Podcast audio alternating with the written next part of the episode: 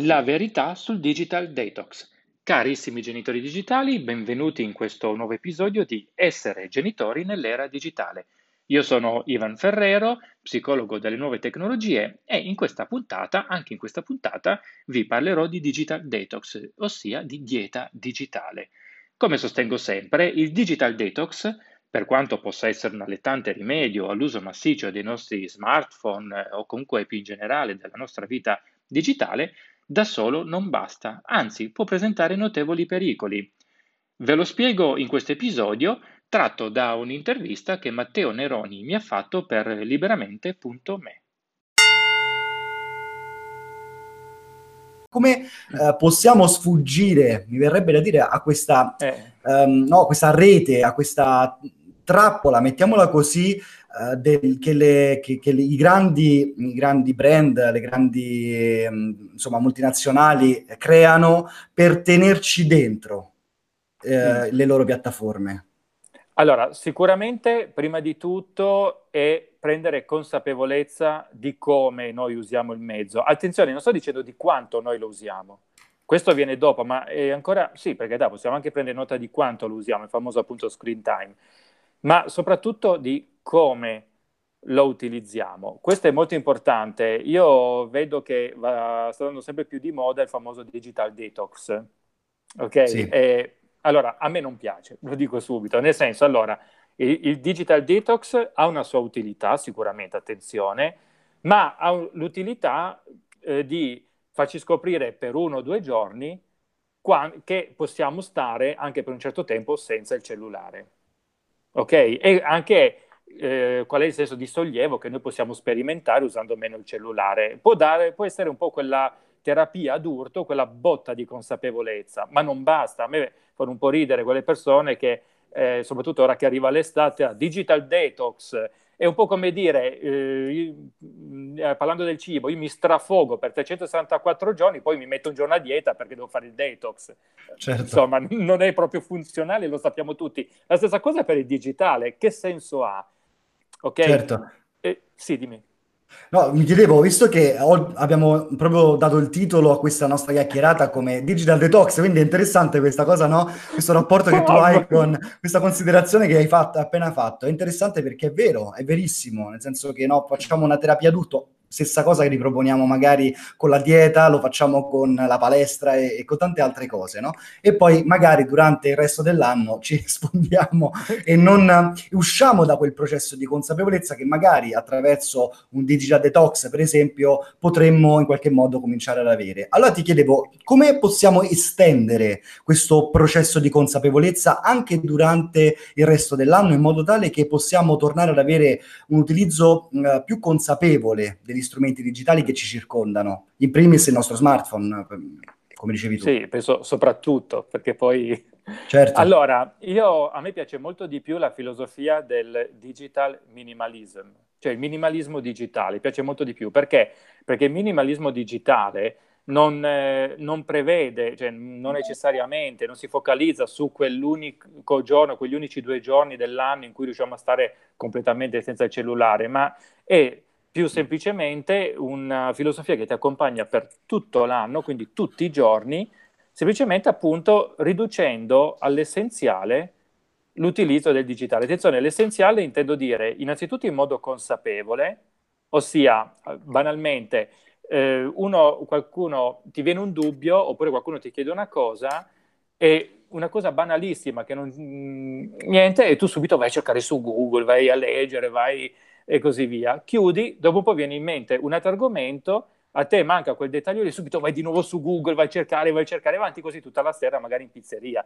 Allora, il discorso è, ma quell'informazione ti serve veramente così tanto nella tua vita?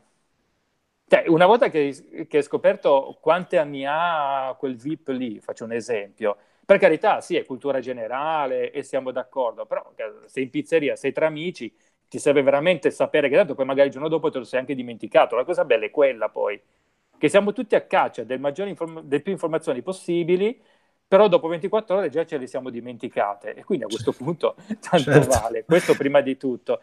Poi sicuramente, allora, le notifiche, c'è poco da dire, le notifiche distraggono e le notifiche sono fatte apposta per farci tornare sul gioco, sull'applicazione. Ad esempio, noi pensiamo, ok, se pensiamo ad esempio al Facebook di turno, le notifiche arrivano, forse perché c'è qualcosa di interessante, ma pensiamo anche ad esempio a tutti quei giochi che eh, attivano delle notifiche e che ogni tanto ci ricordano di tornare a giocare, ad esempio. Sono fatte apposta. Eh? Allora, innanzitutto disattiviamo le notifiche di cui possiamo fare a meno. Ad esempio, io il mio Facebook l'ho settato in questo modo, nel senso che io ho, ri- ho rimosso tutte le notifiche, quelle push, quindi quelle che mi compaiono sullo schermo, poi ho completamente tolto le notifiche di cui non me ne frega nulla. Tizio ha iniziato a giocare a, ma chi se ne frega, tutto sommato, ma Tizio chi che manco conosco, cioè si chiama amico perché siamo in contatto, ma chi è? Ok? Quindi quelle proprio completamente disattivate e insomma, eh, e tengo all'interno dell'applicazione solo quelle notifiche a cui non posso fare a meno.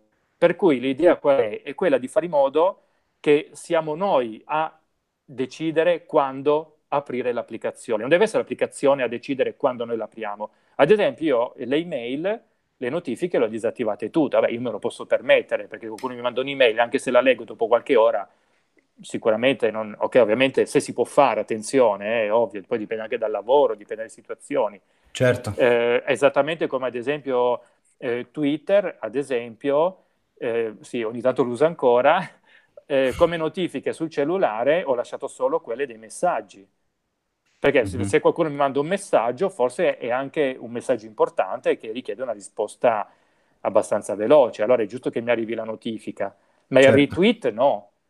Ad esempio, Quindi... sono io che vado, eh, ad un certo punto che ho mezz'ora di tempo, andiamo a vedere su LinkedIn, andiamo a vedere su Twitter, andiamo a vedere su Facebook se è successo qualcosa, ma sono io che lo decido, questo è fondamentale. Certo, riprendi e... tu in mano il processo decisionale. Esatto, esatto. Decidi tu de... quando ritornare sulla piattaforma. Esatto, e questo, ci... esatto, e questo a, di... a, differenza del fatto di non usarlo, ci aiuta anche a livello eh, della costanza.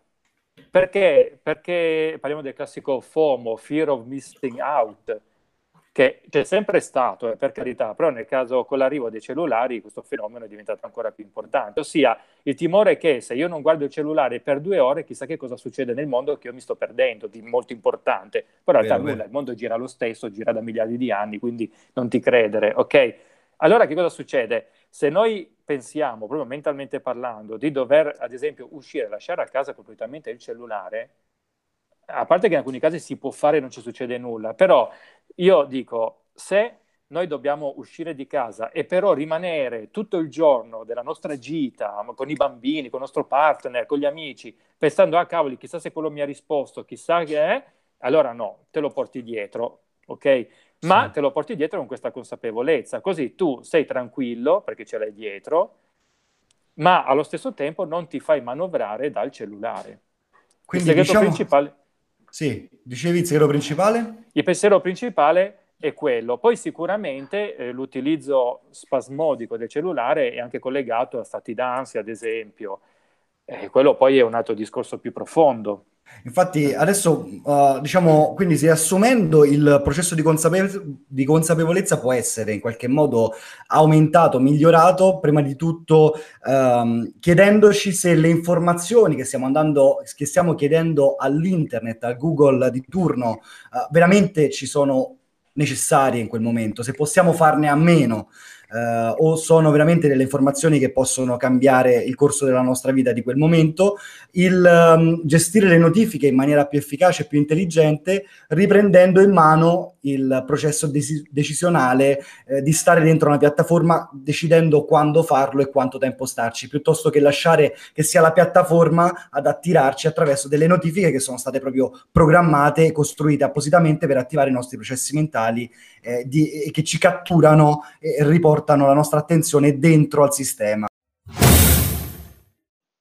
E anche questa puntata volge al termine. Prima di salutarci vi ricordo che potete trovare questo episodio, così come tantissimo altro materiale, link, riflessioni, discussioni, articoli sul canale Telegram Psicologia del Digitale e delle Nuove Tecnologie oppure sul portale www.bullismoonline.it. it. Comunque trovate tutti i riferimenti e i link nella descrizione, anche tutti gli altri canali attraverso i quali potete seguirmi e potete anche contattarmi.